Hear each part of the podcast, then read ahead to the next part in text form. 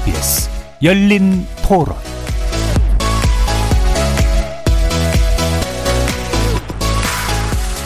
안녕하십니까. KBS 열린 토론 정준희입니다.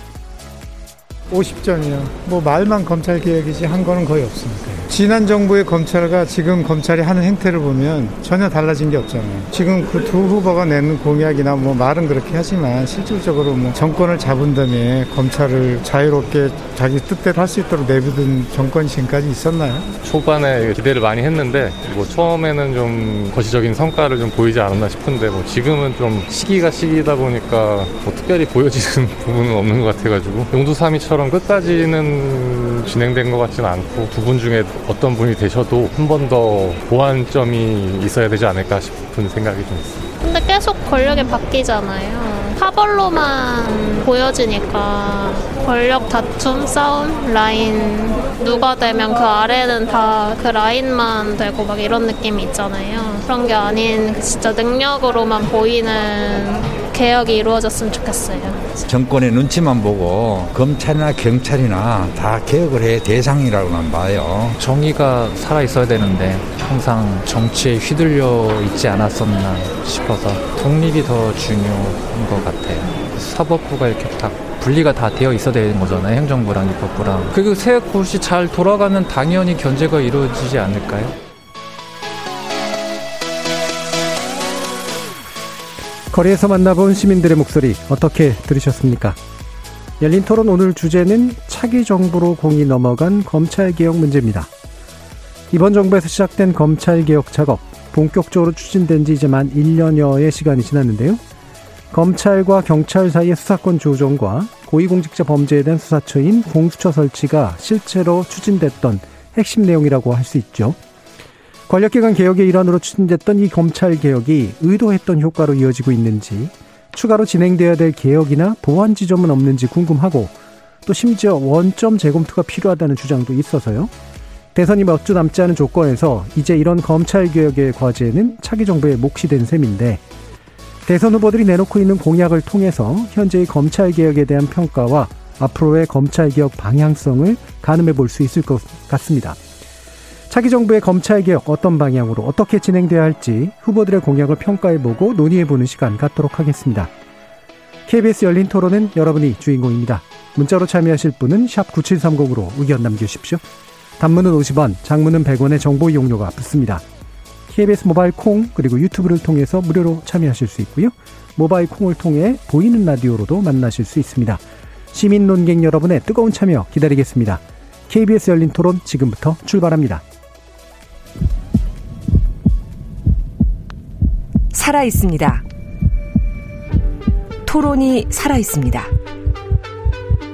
살아있는 토론, KBS 열린 토론. 토론은 라디오가 진짜입니다. 진짜 토론, KBS 열린 토론.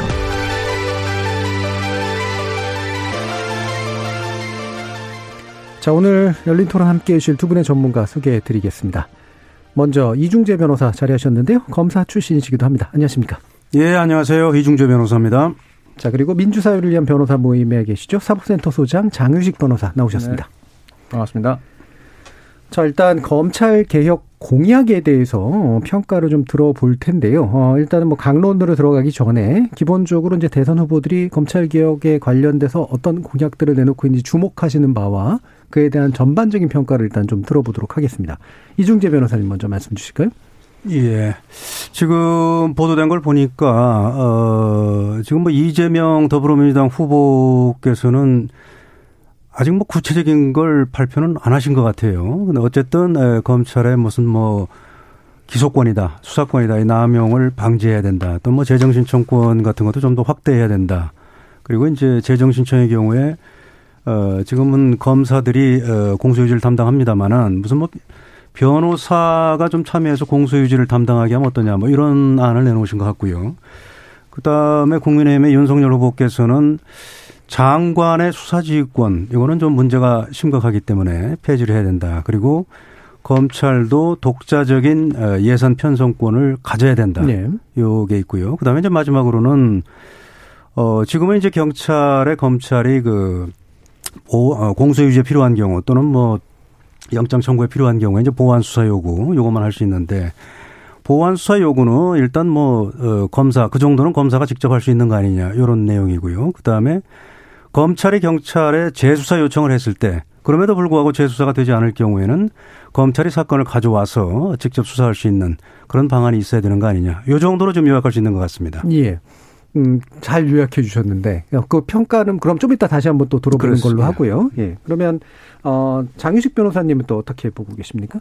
네, 뭐 큰 줄거리를 잘 정리를 해주셨는데 뭐 크게 에, 보면은 예, 문재인 정부에서 검찰 개혁이 상당히 에, 지난하게 지, 이루어졌는데 이재명 후보 같은 경우에는 이게 좀 불완전하다라는 생각에서 좀 완전하게 조금 더 어, 세밀하게 검찰 개혁을 더 진행시켜야 되겠다라고 하는 공약이고요.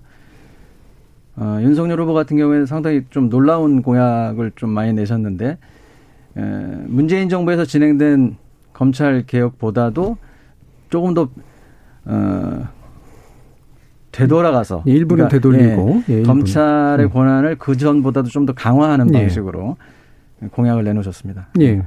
예. 그래서 기본적으로 이제 보시는 게 이제 그 이재명 후보 측은 문정부가 추진했던 검찰 개혁을 좀더 완성도 높게 만들어 보겠다는 쪽으로 보시는 거고, 그다음에 윤석열 후보 측은 일부는 되돌리고 또 검찰에게서 좀더 이제 강한 어떤 힘을 주는 것도 필요하다라고 보는 그런 입장이라고 생각하시는 것 같은데요. 그럼 그 부분에 이제 강론들을 하나하나 좀 쪼개서 좀 이따 살펴볼 텐데, 아, 이게 이제 같이 추진돼야 될 거긴 합니다만, 어, 검찰이 정치적으로 독립적이어야 된다라는 당연히 당연한 주장과 또한 검찰의 권력이 분산되고 또 견제돼야 된다라고 하는 그런 주장이 어, 함께 추진돼야 되는 건 맞습니다만 우선순위를 보는 눈이 좀 다른 것 같아요. 어느 쪽에 좀 더 우선순위를 두고 계시는지 기본적으로 장 변호사님 먼저 말씀 한번 주시겠어요? 우선순위라고 하시니까 좀 말씀드리기가 어렵긴 한데 예. 사실 독립성 보장하고 권력에 대한 견제는 이렇게 모순된 건 아니라고 생각합니다. 네. 그두 가지를 다 이루어야 되는데 두 마리 토끼를 다 잡아야 되는데 그것을 판단하는 기준은 견제와 균형이 어떻게 이루어지고 있는가 하는 예. 거죠. 아, 이 검찰 개혁은 사실 수십 년 동안 특히 노무현 정부 이후에 예, 우리나라 사정기관 중에서 가장 큰 권력을 행사해왔던 그리고 가장 강하다고 생각했던 집단이 검찰이거든요. 예. 검찰이 지금 예를 들어서 경찰, 국정원 또는 뭐 감사원, 국세청 이런 여러 가지 권력 기관들 중에서 가장 강하다. 그리고 어떻게 보면 독주를 하고 있다라고 생각해 왔던 시기가 수십 년 동안 이- 최소한 2, 30년 동안 계속돼 왔습니다. 그래서 검찰의 권한을 어떻게 제한할 것인가 하는 문제가 에, 모든 정권에 있어서 화두였거든요. 예.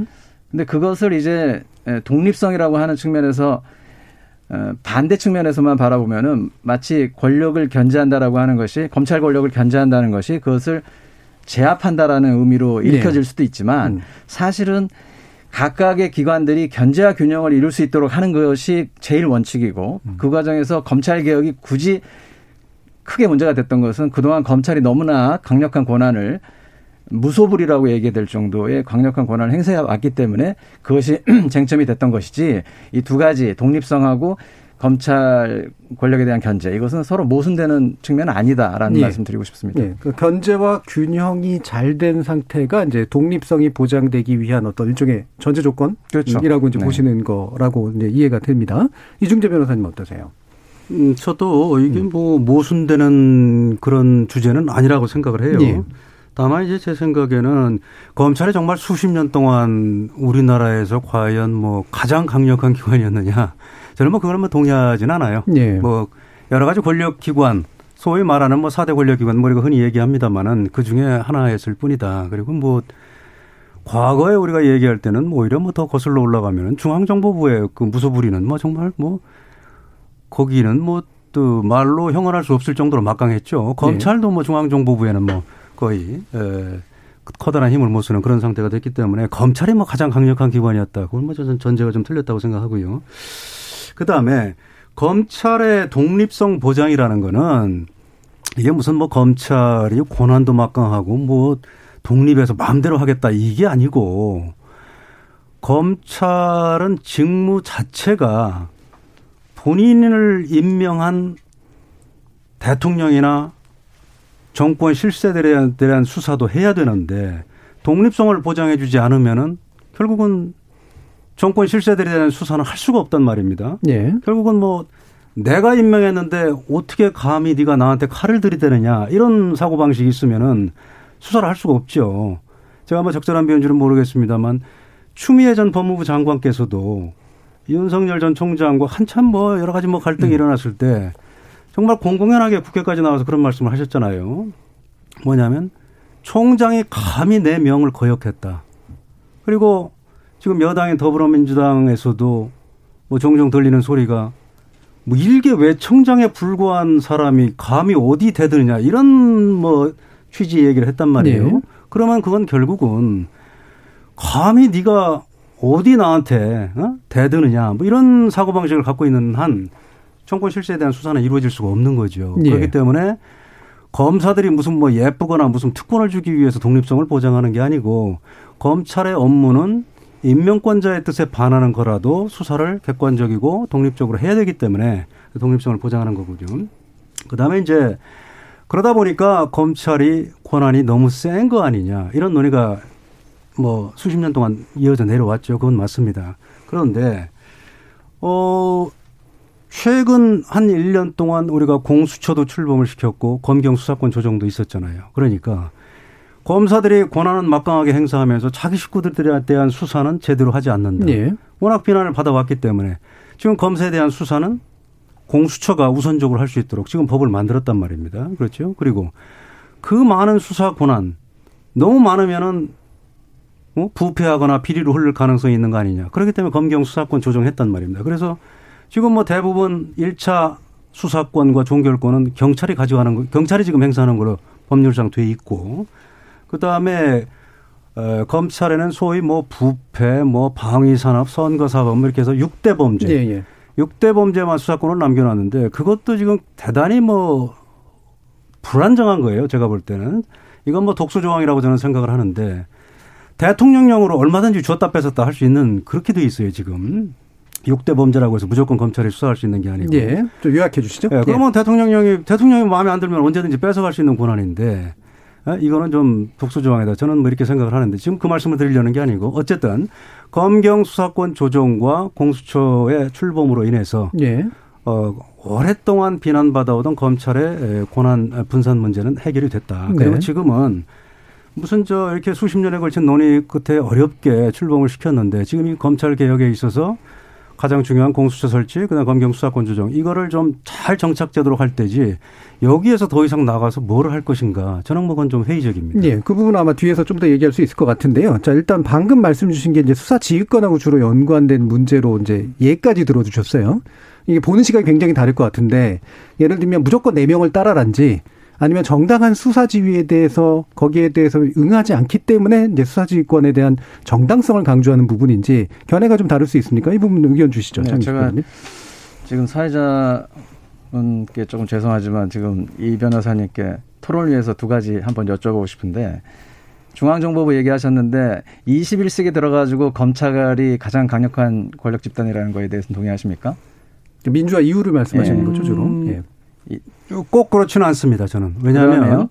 과거에는 중정이 초법적인 활동을 했죠. 아니 그러니까 그렇죠. 그런데 네, 지금 그게 이제 민주화가 되면서 이제 법률 절차에 따라서 네, 그러니까 여러 가지 수사를 하다 보니까 검찰이 네, 막강해진 거 아니에요? 검찰이 계속 네, 막강해지는 그 과정이었죠. 21세기 들어서 그 다음에 그 공수처하고 검경 수사권 말씀하셨는데 저도 지금 사실은 이걸 정착시켜야 될 때라고 생각합니다.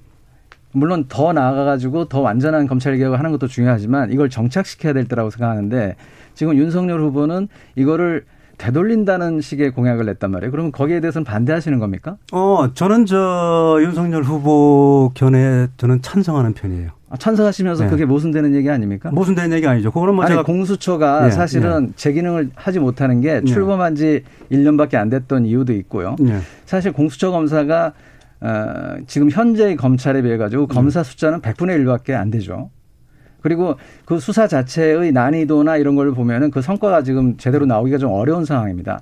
검경 수사권 같은 경우도 지금 국가수사본부라든가 자치경찰제가 충분히 지금 시행이 되고 있지 않기 때문에 이 부분은 계속 정착돼야 될 상황인데 지금 이 공수처나 이 예, 검경 수사권 조정에 대해서 그 본질을 훼손하는 그런 공약을 내놓으신 거잖아요. 윤석열 후보가 그렇지 않나요? 음, 저는 그렇게 생각 안 합니다. 어, 네. 공수처의 경우에는 제가 보도된 걸 보니까 뭐라고 되어 있냐면 공수처가 어떤 그 정치적인 편향성에 계속 머물러 있고 그럴 경우에는 국민적인 회의를 바탕으로 폐지도 추진하겠다. 이렇게 이제 한 거지. 조심스럽게 말씀하신 건 네, 맞는데 그렇게 얘기를 한 거지. 결국 속내는 공수처에 대해서 불편했었던 기존의 검찰의 입장을 그대로 대변하신 거라고 저는 그렇게 생각이 보시는. 거고요. 제가 볼 때는 공수처를 어 완전히 뭐 없애는 걸로 되돌리려는 그런 어 의도로 얘기했다고 저는 생각하지 않습니다. 예. 그거는 뭐 어차피 지금 검찰이 그동안 제 식구에 대해서는 제대로 수사를 안 했다.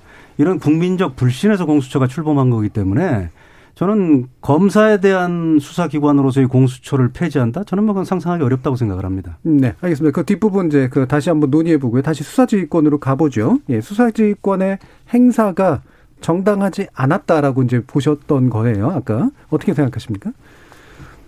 이 수사지휘권 부분은 뭐 어, 일각에서 그 얘기를 하더라고요. 뭐 일본하고 독일하고 우리나라밖에 없는데 네. 일본은 1950년대에 한 번 행사되고 우리나라만 지금 행사했다 이렇게 되는데 사실 이 수사지휘권 문제는 기본적으로 검찰이라고 하는 권력기관이 문민 통제를 받는 수단이거든요. 네.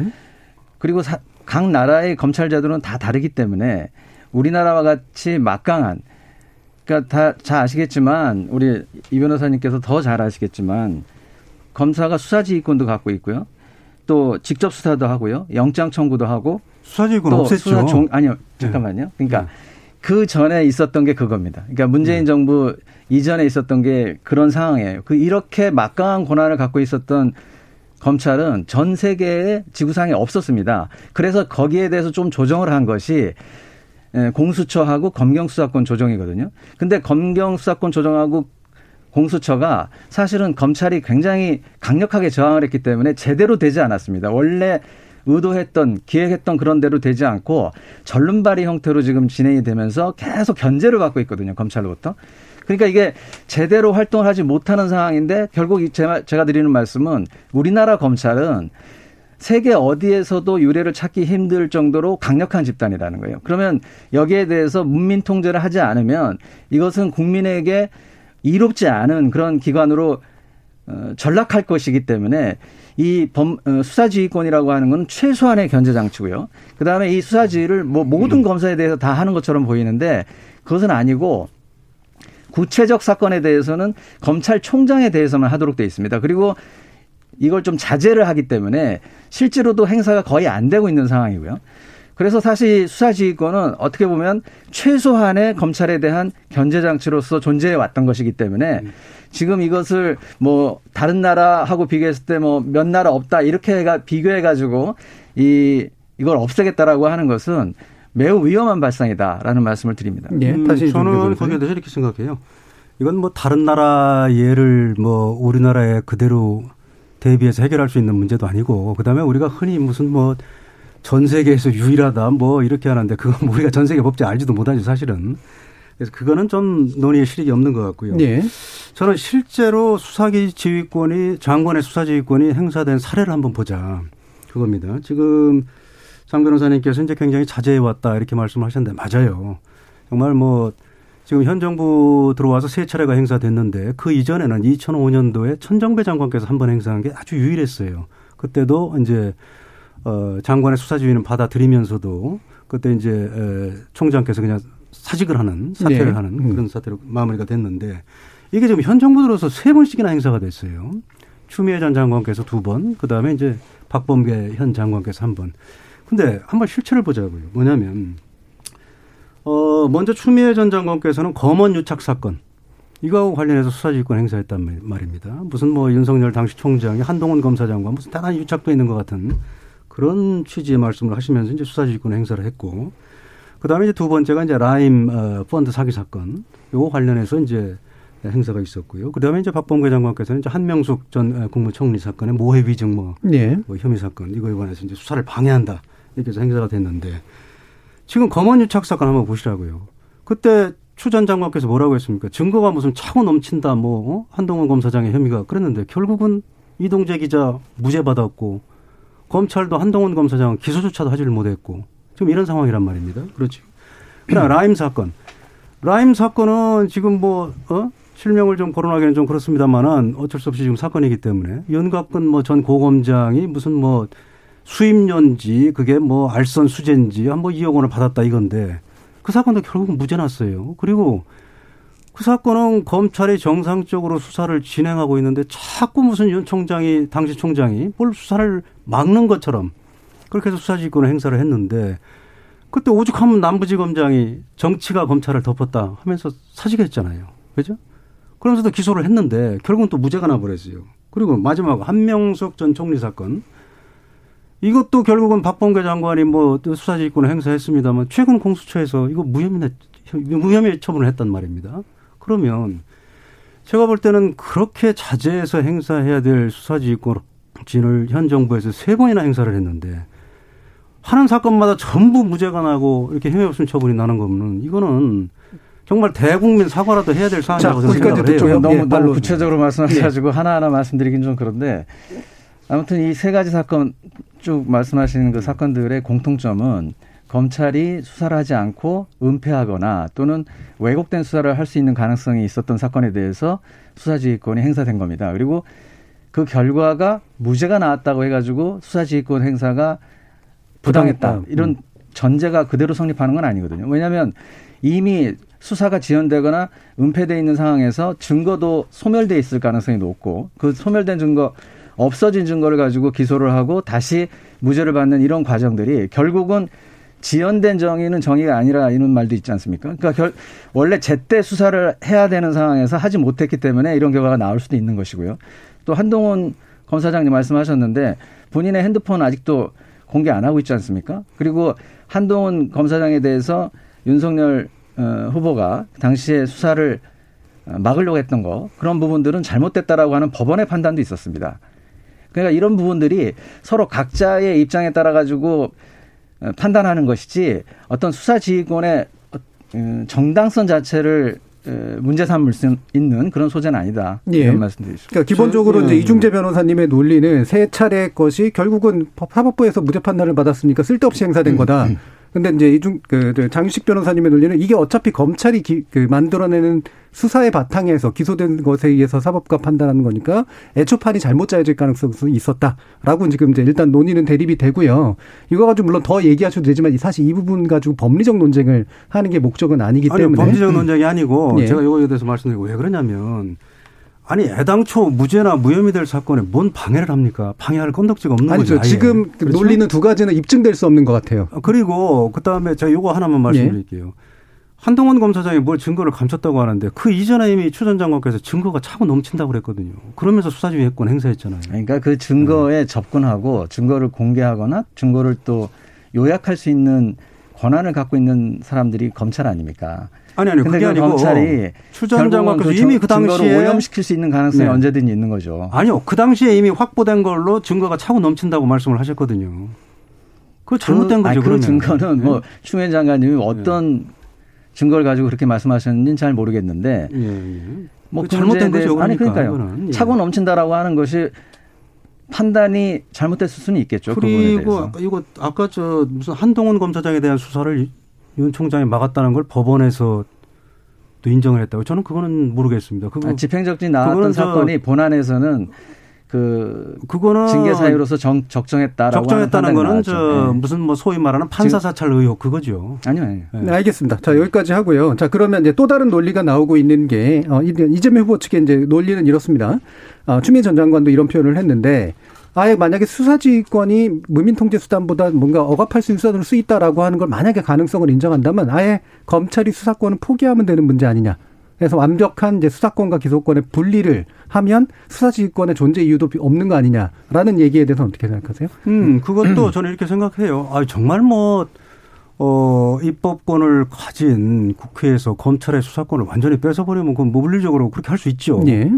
그런데 한번 생각해 보십시오. 전 세계 지금 형태가 저는 세계 각국의 제가 뭐 모든 각국의 뭐 제도를 아는 건 아닙니다만은 그래도 세계 각국의 제도하고 유사하지 않은가. 그러니까 예를 들어서 대표적으로 수사권과 기소권이 분리된 나라라고 하는 미국에서도 뭐 주요 사건에 대해서는 검사가 수사를 한단 말입니다. 그리고 뭐 언론 보도를 통해서 많이 들어보셨을 거예요. 유럽의 검찰들도 거의 뭐 수사를 안 합니다만 주요 사건은 뭐 수사를 한다는 게 계속 네. 보도가 되지 않습니까? 그래서 지금 형태가 우리나라의 형태가 그러니까 아, 대부분의 수사에 있어서 검, 어, 경찰이 그 수사를 하고 종결권을 갖대 6대 범죄에 대해서는 에, 검찰이 그 수사를 하는 걸로 해놓은 것 자체가 세계 각국의 평균적인 추세하고 맞는 거다. 저는 그렇게 생각을 하는 거죠. 예. 그렇기 때문에 이, 이 제도가 시행된 지 뭐 불과 1년밖에 안 됐잖아요. 그래서 이거를 시행을 하면서 문제점은 없는지 또 뭐 보완할 점은 없는지 이거를 지금 우리가 고민해야 될 때지 이 판을 통째로 흔들어서 검찰은 수사를 완전히 못하게 하겠다? 누구를 위해서 그렇게 합니까? 네. 아니, 그러면 뭐 수사 지휘권은 폐지돼야 된다는 동의하시는 건가요? 어디요? 수사 지휘권. 그러니까 제가 동의한 게 아니고 예. 아니 동의를 하는 게 아니고 수사 지휘권을 지금 저 지금 정부의 장관들처럼 그런 식으로 수사 지휘권을 행사하는 건 절대 있어서는 안 된다. 그렇기 때문에 이거는 어 정치적인 어, 이해관계를 어떻게 보면 어 그걸 따져서 수사지휘권을 활용하는 결과밖에 안 된 거다. 제가 생각에는. 예, 그러니까 윤석열 후보 측의 수사지휘권 그렇죠. 이런 수사지휘권은 폐지돼야 된다. 저는 그렇게 생각을 합니다. 그러니까 논리가 약간 이상해서요. 이런 수사권은 폐지돼야 된다랑 제도적으로 폐지돼야 된다는 다른 문제잖아요. 아 제도적으로도 폐지돼야 됩니다. 이건 뭐 이렇게 악용될 가능성이 얼마든지 있기 때문에. 음, 그러니까 그 제도적으로 수사지휘권, 법무부 장관의 수사지휘권 폐지돼야 되고. 예, 예. 그다음에 수사권하고 기소권의 분리는 더 추진될 필요는 없다. 지금 뭐 저 조정을 해놨는데 1년밖에 안 된 걸 뭘 더 이상 자, 조정을 하지? 변호사님. 네. 그러니까 그 전제가 있으시니까 그렇게 말씀하시는 거죠. 근데 지금 제 생각은 현 상태에서 네. 수사지휘권 폐지는 결국 검찰이 소위 얘기하는 검찰공화국으로 갈 수 있는 지름길을 놔줄 것이다. 징검다리를 놔줄 것이다. 이런 생각이고요. 세계의 검찰 제도가 여러 가지가 있습니다만 여러 가지 형태입니다만 수사권하고 기소권이 완전히 분리돼 있는 데도 있고요. 예. 검찰이 경찰을 수사 지휘를 하는 데도 있고 경찰이 오히려 영장 청구를 하는 데도 있고요.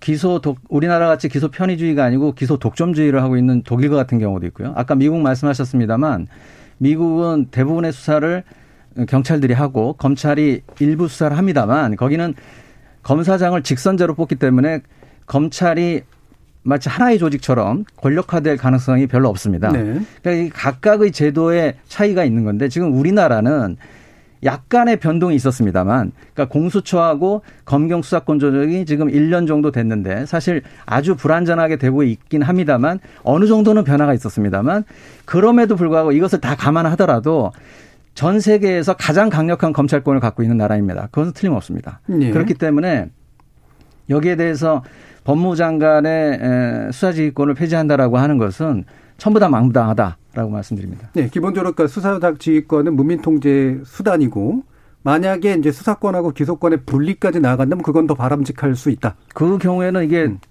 쟁점이 될 필요가 없겠죠. 예. 수사권하고 기소권이 제한 분리돼 있는 상태이기 때문에 예. 거기에 대해서는 법무부 장관의 수사지휘권 뭐 이런 거는 필요 없는 얘기가 될 것 같습니다. 예, 알겠습니다. 자, 그러면 또 한 가지 그럼 기소 권한에 관련해서도요. 아, 기소 권한에 대한 이제 통제에 대해서 아까 이제 잠깐 요약해 주셨습니다만 이준정 변호사께서 어, 이를테면 이제 사법부에 의한 이제 일정한 이제 통제, 그 다음에 어, 공소 유지 관련된 변호사에 대한 도- 제도의 도입 이런 것들을 이제 이재명 후보 측은 얘기하는데 그게 불명확하다 이렇게 아까 얘기해 주셨어요. 이 부분에 대해서 다시 어떤 평가를 주실 수 있을지 말씀 좀 부탁드립니다. 음, 저는 어, 재정 신청은 이미 뭐 시행하고 있는 제도고 그다음에 아까 빠뜨렸습니다만 이재명 후보께서는 재정 신청 전담부를 또 네네. 뭐 만들어야 된다 그랬는데 이거 이미 시행하고 있어요. 서울고등법원에서. 저는 뭐 이건 뭐 기본적으로 판대를 하지 않습니다. 음. 이거는 뭐 그렇게 할 수 있는 거고 다만 재정 신청에 의해서 법원이 그 기소를 명령하는 거는 정말 뭐 검사가 명백한 실수를 했다든가 뭐 이런 경우를 가려내는 장치로서 어, 기능을 할 수 있다 이렇게 생각을 하고요.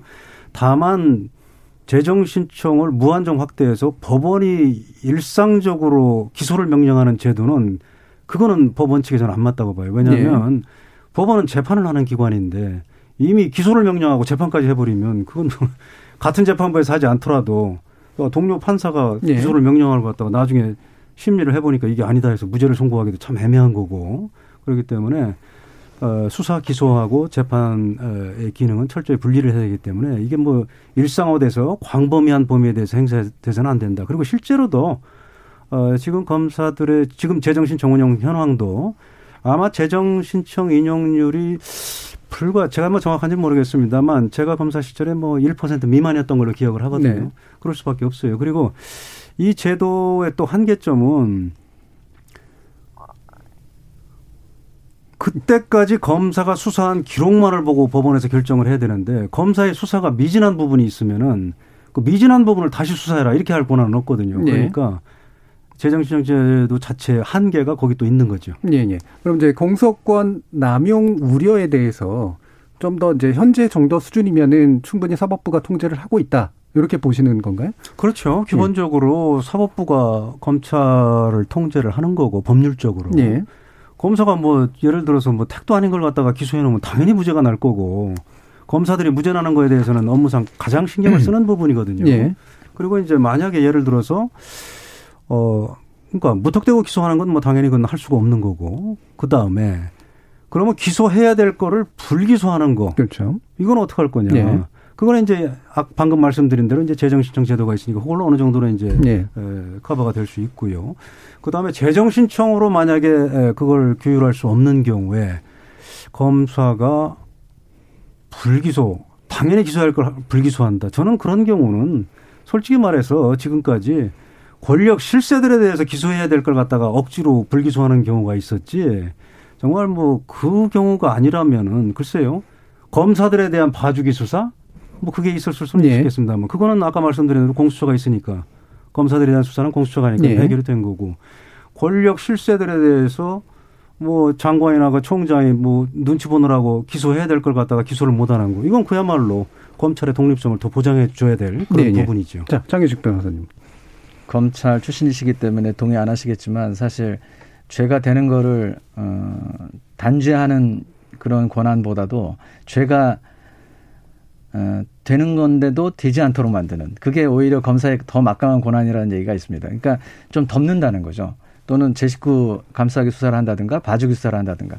지금 재정 신청이라고 하는 것은 뭐 청취자 여러분께서도 잘 아시겠지만 어, 검찰이 기소를 하지 않았을 때 그것을 법원이 통제하는 장치 아닙니까?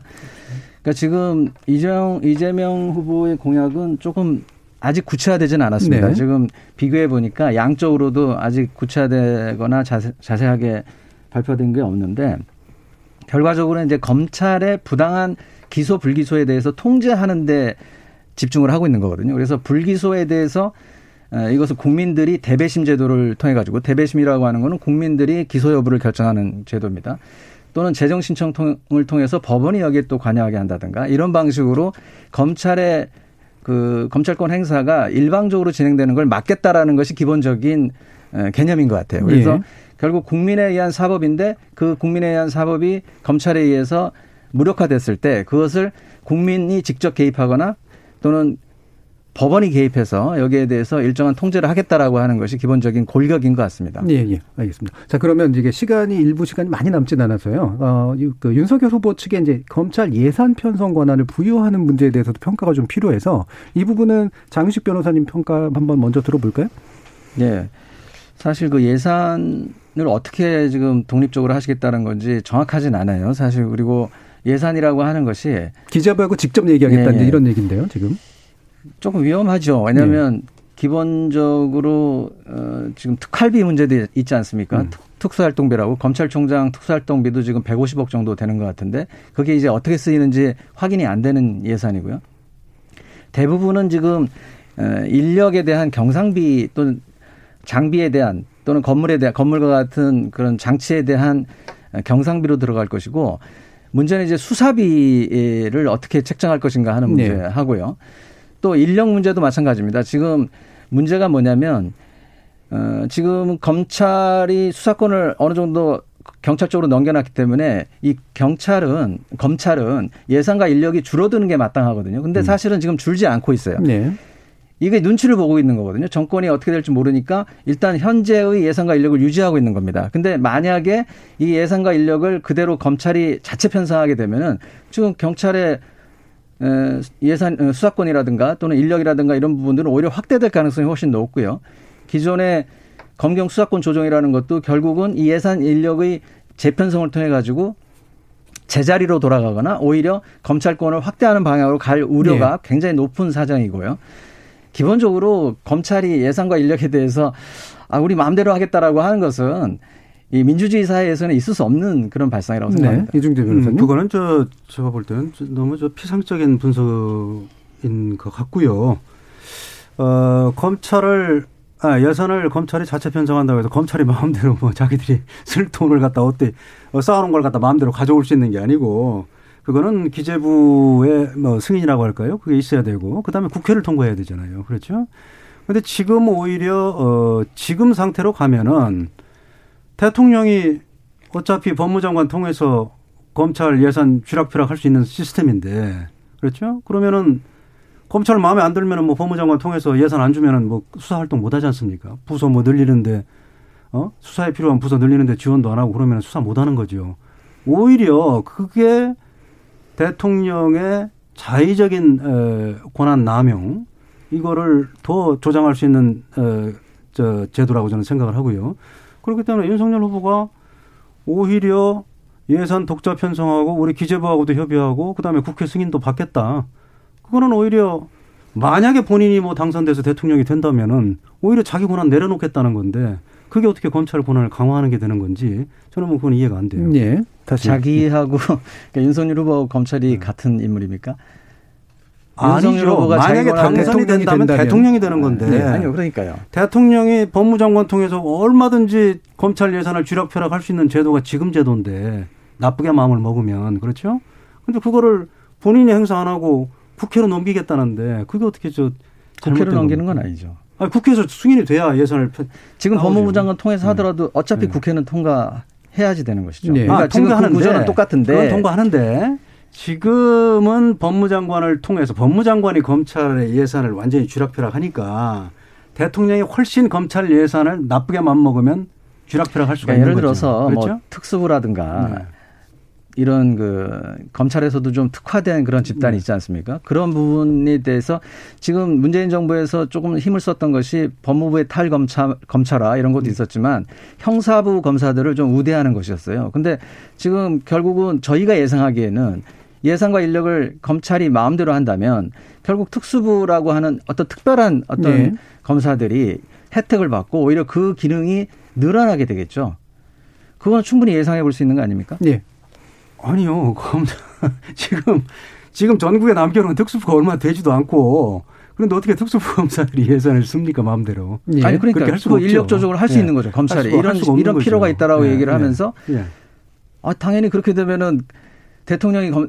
윤석열 후보가 된다면 예. 대통령이 윤허하는 하에서 예. 검찰이 마음대로 특수부를 늘린다라고 하는 것은 예. 눈에 보듯이 뻔한 일 아닙니까? 아니, 아니, 저, 아니, 검찰이 마음대로 특수부 직제 같은 걸 늘릴 수가 없죠. 아니 그러니까요. 늘릴 수가 없죠, 그거는. 물론 예. 국회에서 견제가 있겠지만 네. 결국은 행정부의 수반이 네. 그것을 인정하고 있고 네. 또 검찰의 길을 살려주는 방식으로 간단 말이에요. 그리고 네. 검찰에서 길을 살린다는 거는 어느 부서가 늘어나겠습니까? 결국 특수나 공안 이런 쪽이 늘어나는 것이지 일반 서민들 시민들의 삶과 관련된 형사부하고는 전혀 관계 없는 일들이 발생하게 되는 겁니다. 아니, 되면. 그거는 예전, 예전 체제에서는 그게 이제 맞는 말씀일 수 있어요. 그런데 지금은 직접 수사 기능을 다 축소해놓고 지금 전국에 특수부 몇 개 남겨놓지도 않았는데. 아, 직접 수사 기능도 네? 이제 다 가져가겠다는 거 아닙니까? 사실 직접 수사 기능은. 제가 말씀드릴게요. 아니요, 그거는 그거 좀 이따 좀 얘기를 이따- 하고요. 예, 그러니까 아니, 이게 지금 어쨌든 제가 드리고 싶은 말씀은 아니 직접 인지 수사 기능을 담당하던 특수부나 공안부가 대폭 축소돼 버렸는데. 아니 그게 다 네. 연결돼 있는 건데. 그러니까 지금 윤 후보 측의 예, 예. 공약으로 따지면 예. 검찰의 기존적 수사권도 이제 다시 좀 복구시키고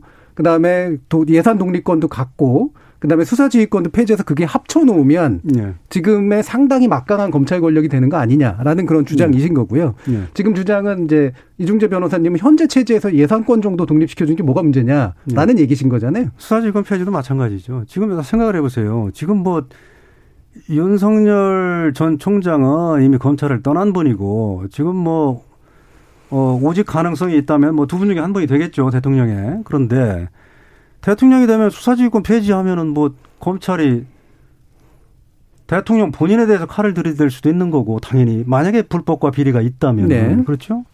그리고 뭐 예산도 마찬가지죠.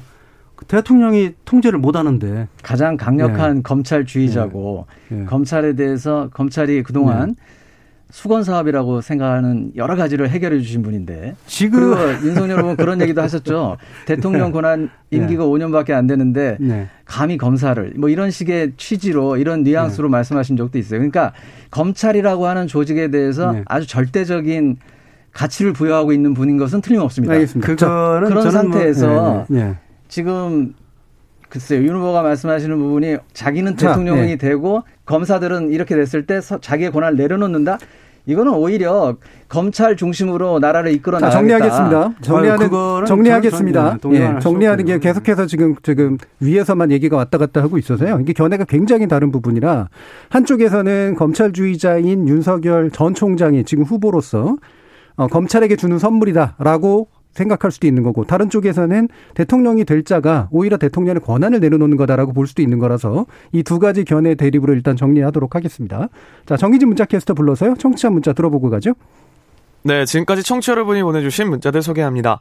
조현님, 70년 동안 검찰은 내 편은 있는 죄도 덮어주고 내 편이 아니면 없는 죄도 뒤집어 씌우는 행동을 해오지 않았습니까? 다행히 그래도 공수처라도 출발하고 검경 수사권도 조정돼서 견제가 조금이나마 가능해졌지만 아직까지 권력을 분산해야 하는 방향은 제대로 가고 있습니다. 이주윤님, 말이 검찰개혁이지 정권 입맛에 맞는 사람 꽂아놓고 검찰 권력 장악하는 게 검찰개혁입니까? 공수처가 지금과 달리 제대로 역할을 하면 좀 달라질지도 모르겠네요. 2460님, 한 30년 후쯤 지나서 검사들이 예전이 좋았는데 법무장관 지시도 거부하고 대통령 인사권도 도전하고 그때가 좋았는데 뭐 이렇게 얘기할 때가 오면 진정한 검찰 개혁이 이루어졌다고 할 수 있지 않을까요? 7086님, 현 정부가 말하는 검찰 개혁은 뭔가요? 윤석열 총장 퇴진이었을까요? 윤전 총장 퇴진 이후엔 검찰 개혁 추진 동력을 잃은 것 같은 느낌입니다. 누구를 위한, 무엇을 위한 검찰 개혁인지 궁금하기만 합니다. 6683님, 이번 윤석열 후보의 검사권 관련 공약은 저 같은 비법조인의 눈에도 검사 권력을 더 키우려는 것 같습니다. 무소불위의 검찰이 탄생해 비정상적인 국가 상황으로 갈까 염려됩니다. 8598님, 공수처는 준비가 부족했던 게 확실한 것 같습니다. 급하게 법안 밀어붙여 통과시켜 놨지만 정작 공수처 조직을 만들어서 꾸려나갈 준비를 할 시간은 없었기 때문에 지금처럼 맡은 수사조차 제대로 진행을 못 시키는 일이 일어난 겁니다. 서병직님, 검사의 권한은 축소돼야 하는 게 맞습니다. 죄가 있음에도 기소를 중지할 수 있고 죄가 없음에도 기소를 할 수 있다는 게 결국 부정부패, 유전무죄, 무전유죄를 낳을 수 있는 거 아닐까요? 라고 보내주셨네요. 네, KBS 열린 토론. 이 시간은 영상으로도 생중계하고 있습니다. 유튜브에 들어가셔서 KBS 일라디오 또는 KBS 열린 토론을 검색하시면 지금 바로 토론하는 모습 보실 수 있습니다. 방송을 듣고 계신 여러분이 시민 농객입니다. 계속해서 청취자 여러분들의 날카로운 시선과 의견 보내주세요. 지금까지 문자캐스터 정의진이었습니다. 토론이 세상을 바꿀 수는 없습니다. 하지만 토론 없이 바꿀 수 있는 세상은 어디에도 없습니다.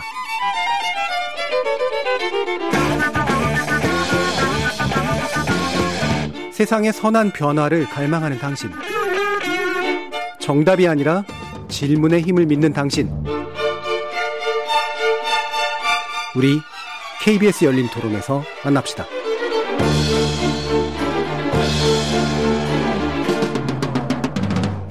KBS 열린 토론 대선 주자들의 검찰 개혁 공약에 대해서 짚어보고 있는데요. 민버, 민변 사법센터 수장이신 장희숙 변호사 그리고 검사 출신이신 이중재 변호사 두 분과 함께하고 있습니다. 자, 지금 이제 현 정부에서의 이제 검찰 개혁의 핵심 내용이 검경 수사권 조정, 그다음에 공수처 설치였는데요. 이 두 부분에 대한 평가가 이제 결국 또 공약 내용하고 연결이 돼 있어서요. 아까 이제 이중재 변호사님의 메시지에선 제가 약간 헷갈린 게 있는데 일단 현재 이루어진 제도 개혁이니만큼 그 제도 개혁이 안정화될 거를 바라봐야 된다랑 아까 이제 장유식 변호사님이 지적해주셨지만 그런데 그 수사권 조정의 내용이라든가 공수처의 어떤 어 그걸 되돌리는 문제라든가 이런 부분에 있어서는 현재 윤 어, 후보 측이 이제 내세우는 그런 공약과 어떤 차별성이나 다른 견해가 있으신 건지 아니면 같은 견해신 건지 이 부분이 좀 궁금합니다. 어떠세요? 아, 공수처하고 검경 수사권 예, 예. 조정이요. 저는 아까도 말씀드렸습니다만 어, 저는 제가 저는 맞다고 생각해요. 제 해석이.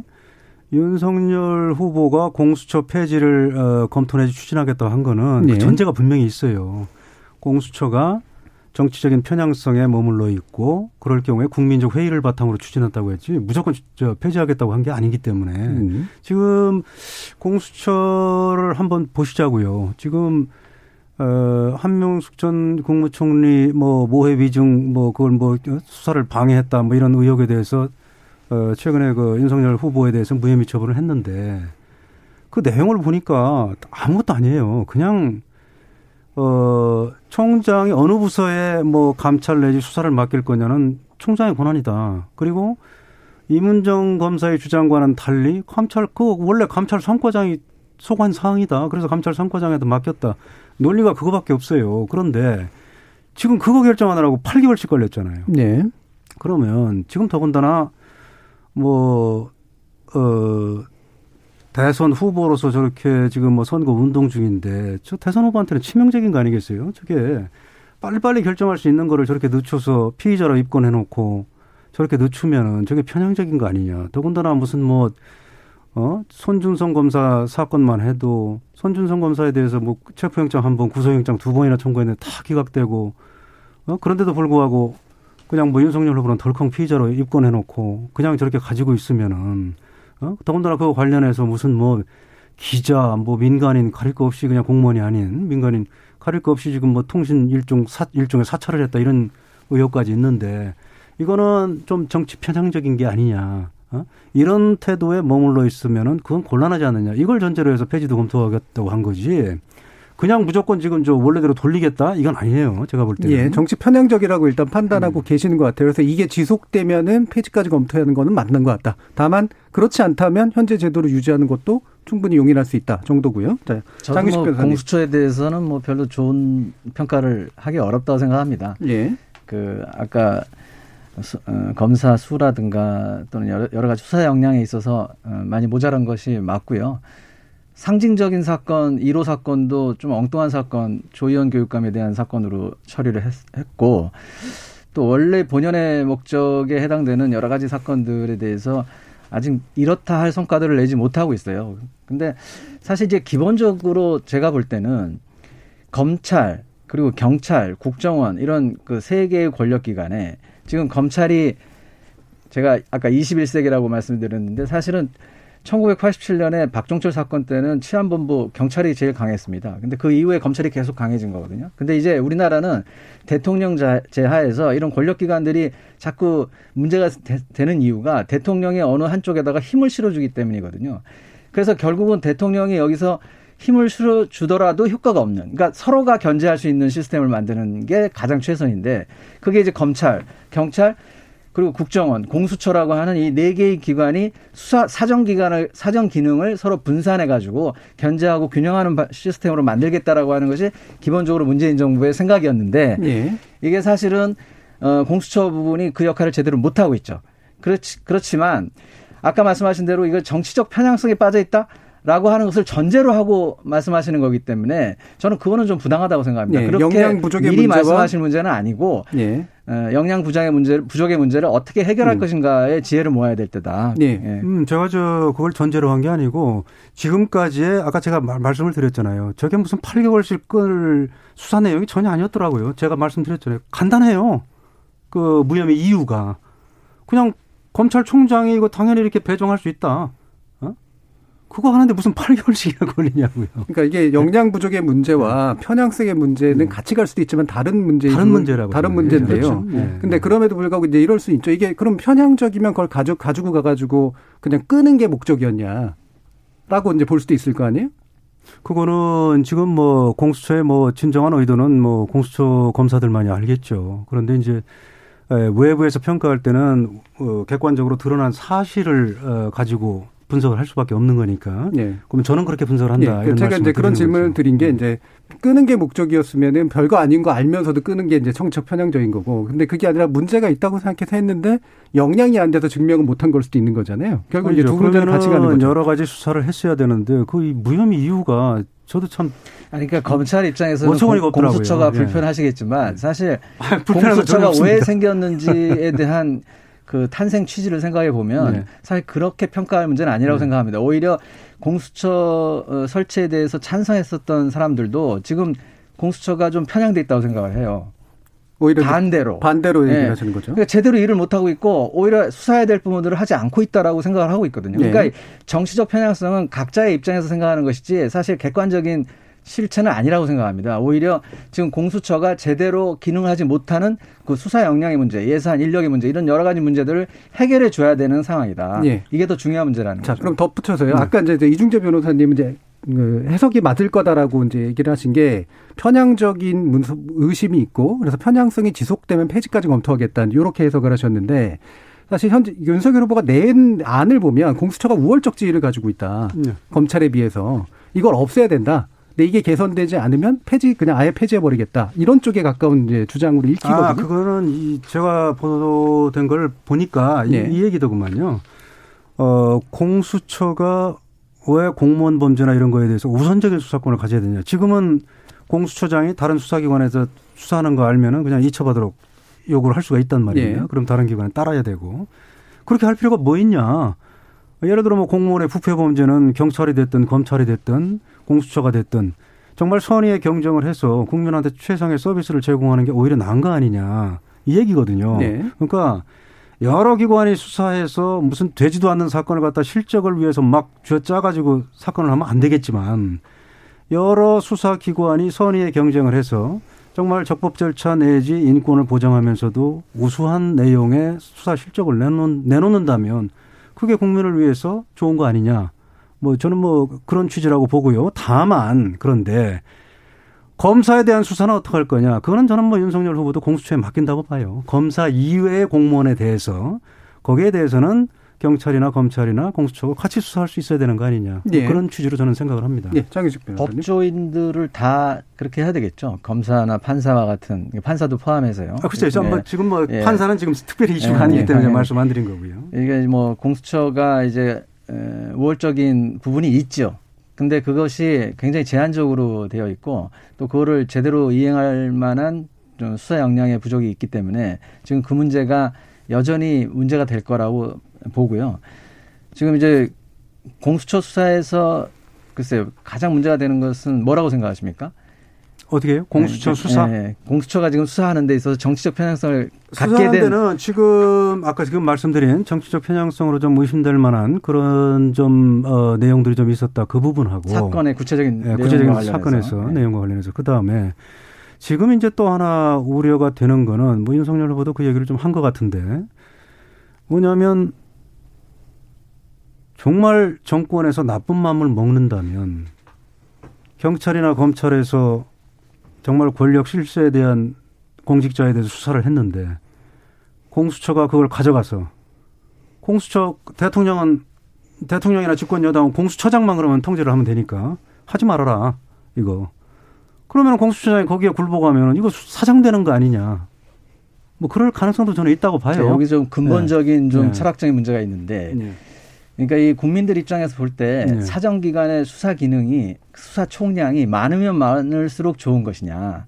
그러니까 여기서도 수사하고 저기서도 수사하고 수사 잘하는 사람이 먼저 수사를 하면은 그걸 다 인정해주고 저는 이게 맞지는 않다고 생각하거든요. 서로의 에, 권한을 명확히 하고 서로 견제하는 시스템으로 가고 국민 일반의 입장에서 보면은 수사 총량이 늘어나는 게 중요한 것이 아니라 이것이 적정하게 행사되지 않는 것에 대해서 통제 장치가 존재하느냐 이게 중요하다는 거죠. 예, 과잉한 권한들을 어, 서로 다 그래- 가지고 네. 있면서 견제시키느냐. 그래서 제가 아까 그 말, 저는 뭐 그 장 변호사님 말씀에 동의해요. 네. 제가 그래서 아까 그 말씀을 드렸잖아요. 이게 무슨 되지도 않는 사건을 갖다 억지로 저져서 실적 내려고 하는 수사, 그거는 안 된다 이거예요. 그렇죠? 그런데 뭐 인권을 보호하면서 우수한 내용의 수사를 하, 그런 어, 결과를 내놓는 거는 그건 선의의 경쟁을 하면 국민들한테 좋은 거죠. 오히려. 예, 그런데 맡기는 거겠네요. 그러면 결과적으로 권한을 먼저 사전에 통제할 거냐, 아니면 권한 일단 다 줘놓고 그 권한을 제대로 행사하는지를 볼 거냐 이 문제잖아요. 아니요. 그게 정확하게 제가 뭐 캐치를 했는지는 모르겠습니다만은 지금 시스템으로 가면은 고위 공직자에 대한 수사는 지금 저 공수처만이 할 수 있잖아요. 그죠? 근데 윤석열 후보 그 네. 공약은 그런데, 그거죠. 네. 경찰에다가 네. 하면 음, 고소하면 경찰이 수사하고 검찰에 네. 하면은 검찰이 수사하고 공수처에 하면은 공수처가 하는 결국 어, 선택 고소인의 선택에 따라 가지고 수사를 모두 다 할 수 있도록 하자라는 거잖아요. 그게 이제 국민들의 편익에는 어, 더 우수한 제도 아니냐 그런 취지 같아요. 네, 그러니까 그게 그러니까 제가 봐도 네. 뭐 저도 변호사를 하면서 어떤 때는 검찰의 수사가 불만족스럽고 어떤 때는 경찰의 수사가 불만족스럽고 그런데 뭐 변호사를 하다 보니까 조금 그 유형이 읽히는 것 같아요. 아, 이런 사건은 뭐 검찰이 낫겠다. 이런 사건은 경찰이 낫겠다. 그게 이제 국민의 편익을 위한다고는 하지만 결과적으로 지금 압도적으로 예. 갖고 있는 네. 검찰의 네. 수사력과 인력을 봤을 때 네.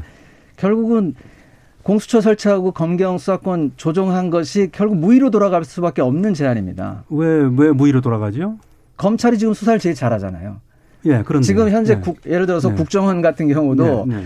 지금 수사권이 에, 경찰로 이관됩니다만 그 전에 네. 국정원이 갖고 있었던 논리가 그거예요. 간첩은 국정원이 제일 잘 잡는다 이거죠. 네, 네. 마찬, 마찬가지로 검찰이 수사를 제일 잘하니까 네. 그러면 경찰에서 수사하도록 돼 있는 부분 공수처에서 하도록 돼 있는 부분도 다 검찰이 할 수 있다면 네. 그게 편한 것처럼 보이지만 결국은 애써서 공수처와 검경 수사권 어, 조정을 해놓은 이유가 전혀 없어진다는 거죠. 음, 근데 공수처의 직, 그 공무원 범죄 수사의 핵심은 검찰과 관련된 거는 결국은 검사들에 대한 거였잖아요. 검사들이 뭐 검사들이 잘못할 때는 누가 수사할 거냐 지식구라고 봐주고 그리고 이제 같은 그게 수사, 이제 해결이 됐기 그러니까 때문에 같은 수사권이라도 그렇죠? 좀 차이가 네. 있는 게 물론 네. 음, 공수처는 조금 다릅니다만 네. 기소권 자체를 검찰이 갖고 있기 때문에 기소권을 갖고 있는 집단에 대해서 애초에 수사도 맡겨버리는 것이 고소인 입장에서는 훨씬 편할 수 있습니다. 그렇지 않습니까? 근데 이게 이제 권력 분산이 안 된다는 거거든요.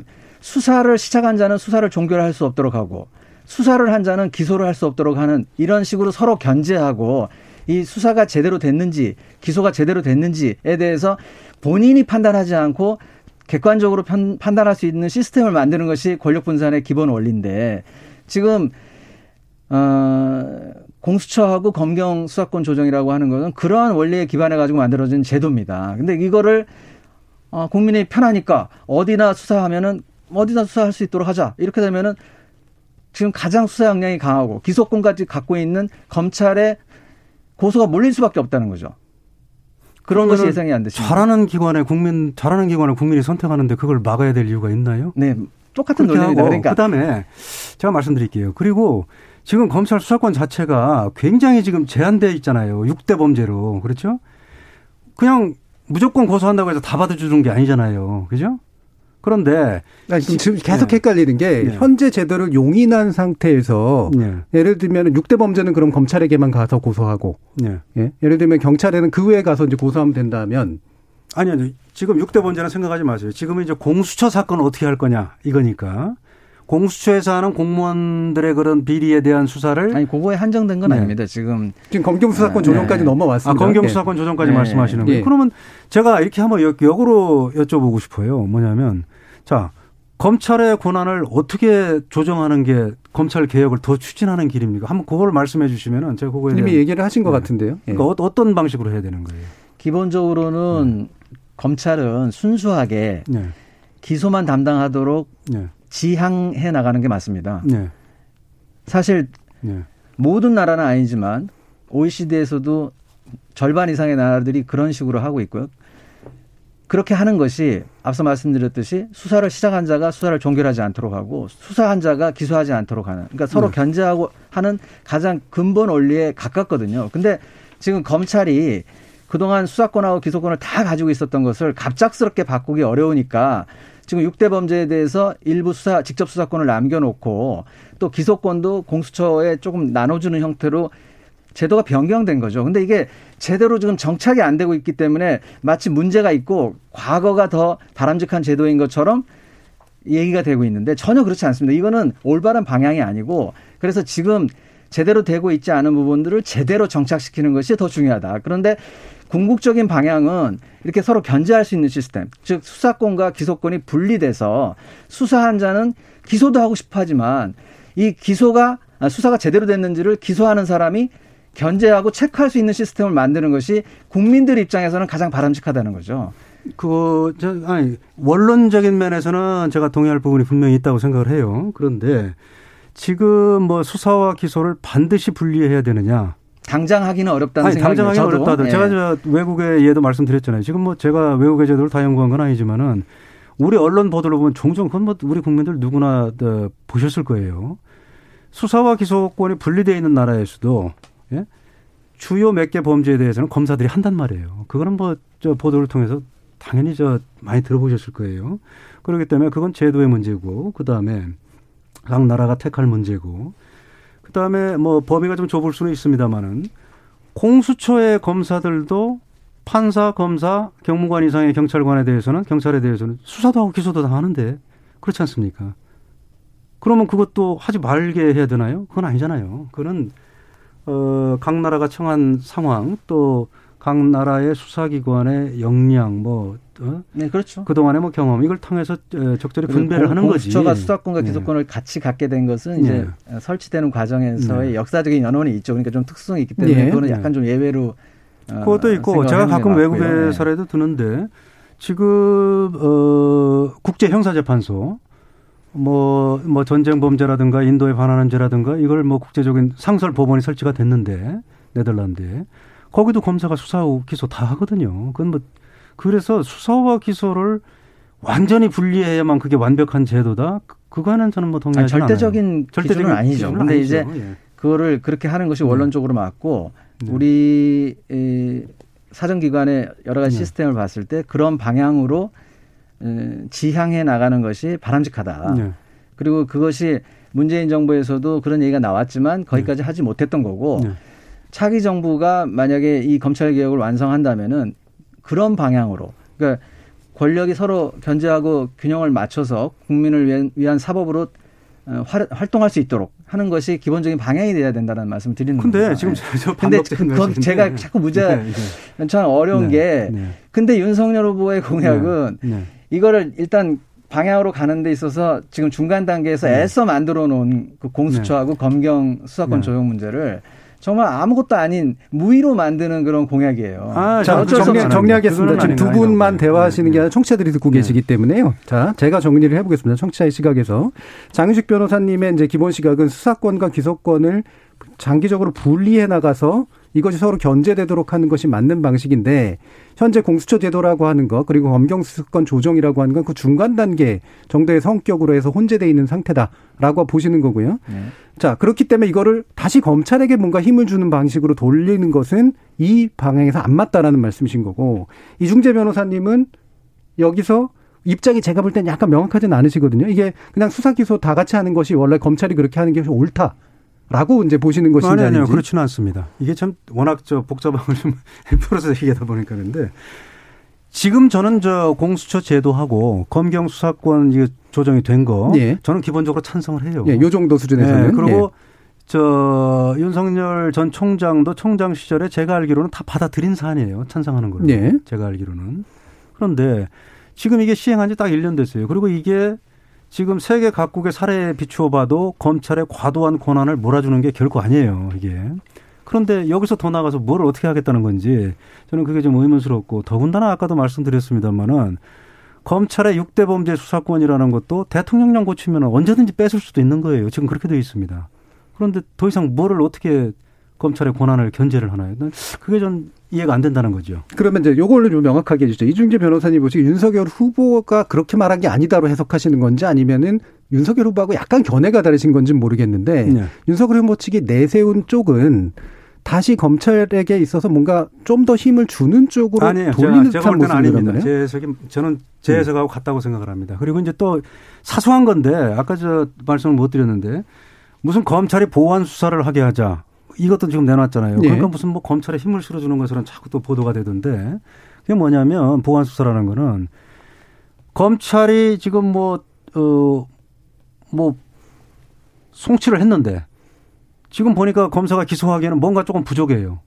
그런 경우에 지금은 보완 수사 요구를 하도록 돼 있어요. 검찰에 다시 보내는 겁니다. 그러면 경찰에 그러면 이건 제가 지금 변호사를 하면서도 제가 그런 경험을 했는데 이거 양 기관 사이에 무슨 보완 수사 조금 하려고 다시 돌려보내면은 시간이 엄청 길어져요. 그래서 이 당사자들 입장에서는 정말 이게 국민들 입장에서는 불편한 제도입니다. 그리고 경찰이 기소 의견으로 송치한 걸 검찰이 검사가 조금 보완 수사 직접 그냥 조금 한다고 해서 그게 검찰에 무슨 권한을 몰아주는 거겠어요, 그게. 근데 이제 그건 극히 일부고 불편 말씀하시는데 네, 지금 네. 현재 기준을 네. 보고 놓- 놓고 볼 때 지금 네. 윤석열 후보의 공약이 네. 검찰이 직접 수사를 더 많이 할 수 있도록 하고 네. 또 공수처의 권한도 일부 다시 되돌려, 되돌려 받을 수 있는 그런 네. 공약인 건 맞지 않습니까? 아, 그거는 아까 말씀드렸잖아요. 네. 그 검사, 판사, 무슨 뭐 경무관 이상의 경찰관 이외를 나머지 나머지 그 공무원들에 대해서는 뭐 판사 검사는 난 아, 판사는 제가 잘 모르겠는데 같이 갈 거라고 봐요. 검사에 대해서 검사가 수사하는 거는 그거는 저는 윤석열 아니, 그러니까 후보도 최소한으로 지금 그거는 막- 남긴- 막는 거죠. 자, 말씀이죠? 이제 마무리 발언하실 시간입니다. 나머지는 예, 그렇게 지금 이중재 변호사님께서 네. 계속 해석해 주고 계신데 언론 보도된 것과 꽤 격차가 있어서 해석이 어- 누가 더 옳으냐를 문제를 오늘 논의할 건 아닌 것 같고요. 자 마지막 이제 1분씩 발언해 주시면 되는데 이후에 검찰 개혁의 방향에 대해서 누가 집권하건 간에 이 방향이 옳았다.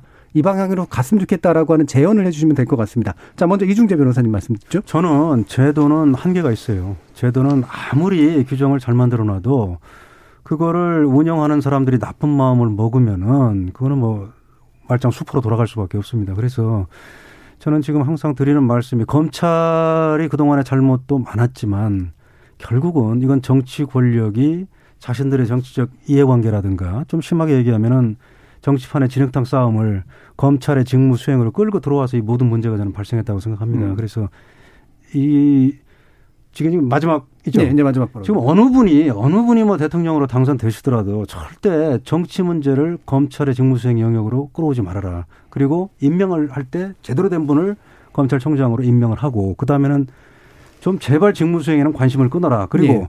잘못하는 거에 대해서만 법무부의 감찰권 또는 대통령의 인사권에 의해서 그건 제재를 가면 되는 거거든요. 네, 저는 그렇게 해주길 바랍니다. 알겠습니다. 자 장윤식 변호사님. 네. 사실 뭐 어느 분이 두 분 중에 한 분이 당선될 가능성이 높은데 이 검찰 관련된 공약이 너무나 정반대로 가고 있어서 음. 어, 사실 걱정은 많습니다. 어느 쪽으로 가게 될지. 그러나 이게 또 그 뭐 권력을 잡은 그 대통령이라고 해서 모든 걸 다 마음대로 할 수 있는 것도 아니고요. 국회도 있고 또 국민들의 감시도 있기 때문에 거기에 의해서 논의가 될 거라고 생각합니다만 기본 원칙은 국민을 위한 사법이 될 것이냐. 그리고 에, 권력 기관 간의 견제 균형을 제대로 맞출 수 있느냐. 그래야지만 정치 권력이, 그러니까 대통령이 거기에서 좀 자유롭게 그 견제와 균형된 사정기관들을 통제는 하지만 그것을 군림하거나 지배해서 국민들을 억압하지 않는 그런 시스템을 만들 수 있다고 생각합니다. 어느 쪽으로 가더라도 그런 믿음이 예. 국민들의 감시에 의해서 국민들의 에, 관심에 의해서 가능할 것이라고 생각하기 때문에 많은 관심들을 가져주시기 바랍니다. 알겠습니다. 자, KBS 열린 토론 오늘은 이제 검찰 개혁 관련된 논의로 두 분 모시고 이야기를 나눠봤는데요.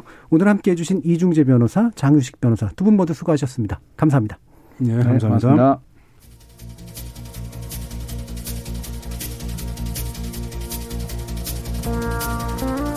검찰 개혁은 권력기관 개혁의 일부죠. 어, 우리가 권력기관을 개혁해야 하는 이유는 그냥 둘 경우엔 그것이 시민의 이해에 복무하기보다 상위 권력의 이해, 나아가서 자기 집단의 이해를 위해서 움직이는 경향이 또한 있기 때문입니다. 검찰의 정치적 독립성과 중립성, 그리고 검찰에 대한 민주적 통제는 반드시 같이 가야 되지만 또 실제로 같이 가기 어려운 측면이 있었죠. 이걸 슬기롭게 조화시키는 정책, 과연 누구에게서 가능할까요? 잘 지켜봐 주시기 바랍니다. 참여해주신 시민 농객 여러분, 감사합니다. 지금까지 KBS 열린 토론 정준이었습니다.